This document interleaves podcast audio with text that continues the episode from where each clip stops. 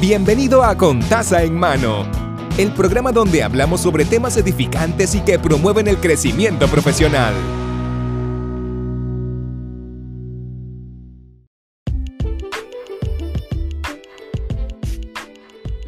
Saludos y bienvenido a Contaza en Mano. Mi nombre es Mari. Estamos en el episodio número 93 y espero que esté pasando una hermosa tarde. Espero que tengan un excelente fin de, eh, fin de semana ya. Yo me brinqué todos estos días, pero nada, toda esta semana que sea buena para ustedes. En el día de hoy vamos a estar hablando de no más resoluciones. En este año, siempre al comienzo de cada año existen las resoluciones y alzo mi mano porque yo soy una de ellas que siempre hace resoluciones y sabes qué, se queda a mitad. Así que nada, quiero traer el tema de no más resoluciones.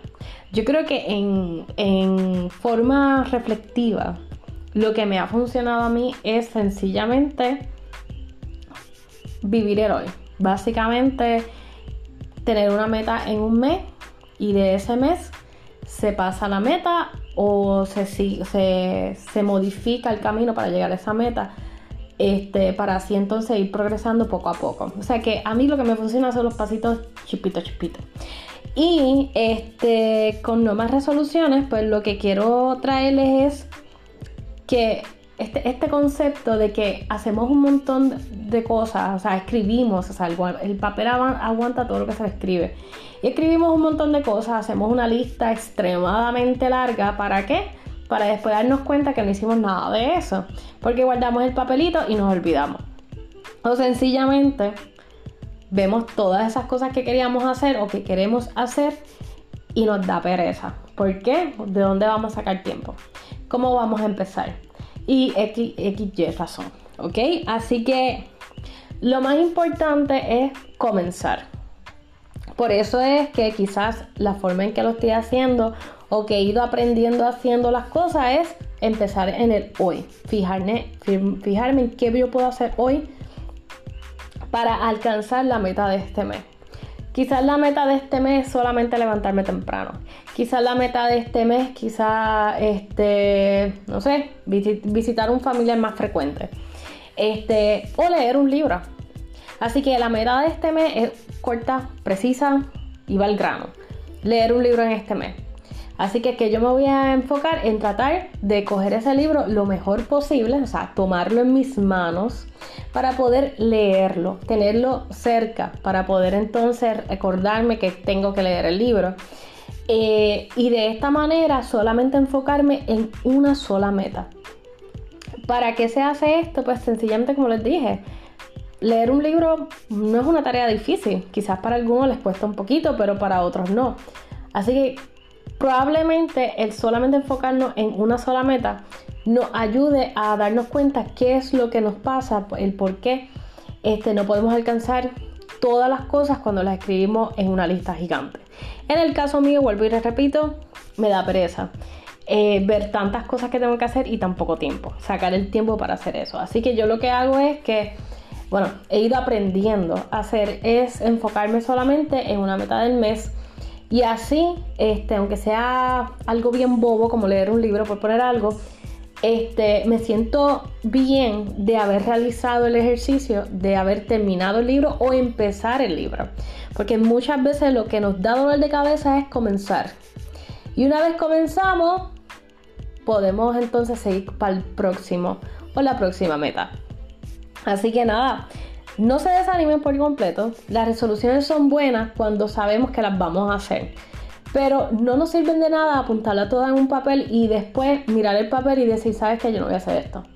Así que para qué vamos a perder el tiempo escribiendo todas estas metas, mejor enfoquémonos en una sola cosa. Si lo que quieres es ir al gym, porque todo el mundo quiere rebajar en este planeta el principio de este mes, en enero es el mes de las mayores inscripciones de, los gyms posible, creo yo. Espero que alguna persona que vaya al gym me diga, porque yo tengo mi, mi maquinita por aquí, so yo, yo resuelvo. Pero en general, yo creo que debe ser el mes con mayor inscripciones en el gym.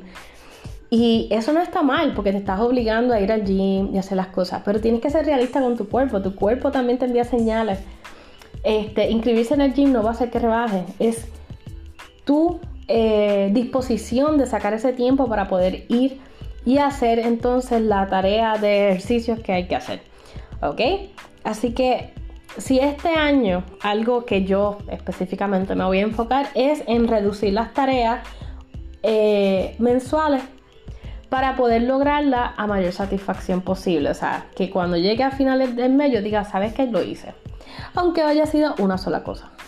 Y espero, ¿verdad? Que todos aquellos que tienen unas resoluciones, por ejemplo, el de viajar mucho, se enfoquen entonces en los pasos para viajar. Y digo esto del mayor eh, sentido de que estoy go for it. Como que si vas a viajar este año y eso es lo que quieres hacer, pues entonces empiezas a buscar las tarifas, cuánto tienes que ahorrar, etcétera, etcétera, para que entonces puedas dividirlo en los meses para ver cuándo te vas. Si te vas en, verano, este, pues el primer paso este mes, qué sé yo, a lo mejor es este, ahorrar una cantidad de dinero. El mes de febrero separar entonces eh, el vuelo. El mes de marzo, este, la estadía o lo que sea, no sé cuál de las dos. Así poco a poco nos vamos enfocando hasta llegar, cuando llegue verano ya tú tienes todo resuelto. Y sí, aunque fue una sola meta que quería hacer durante el año, lo dividiste en metas pequeñas para poder llegar a ella en verano.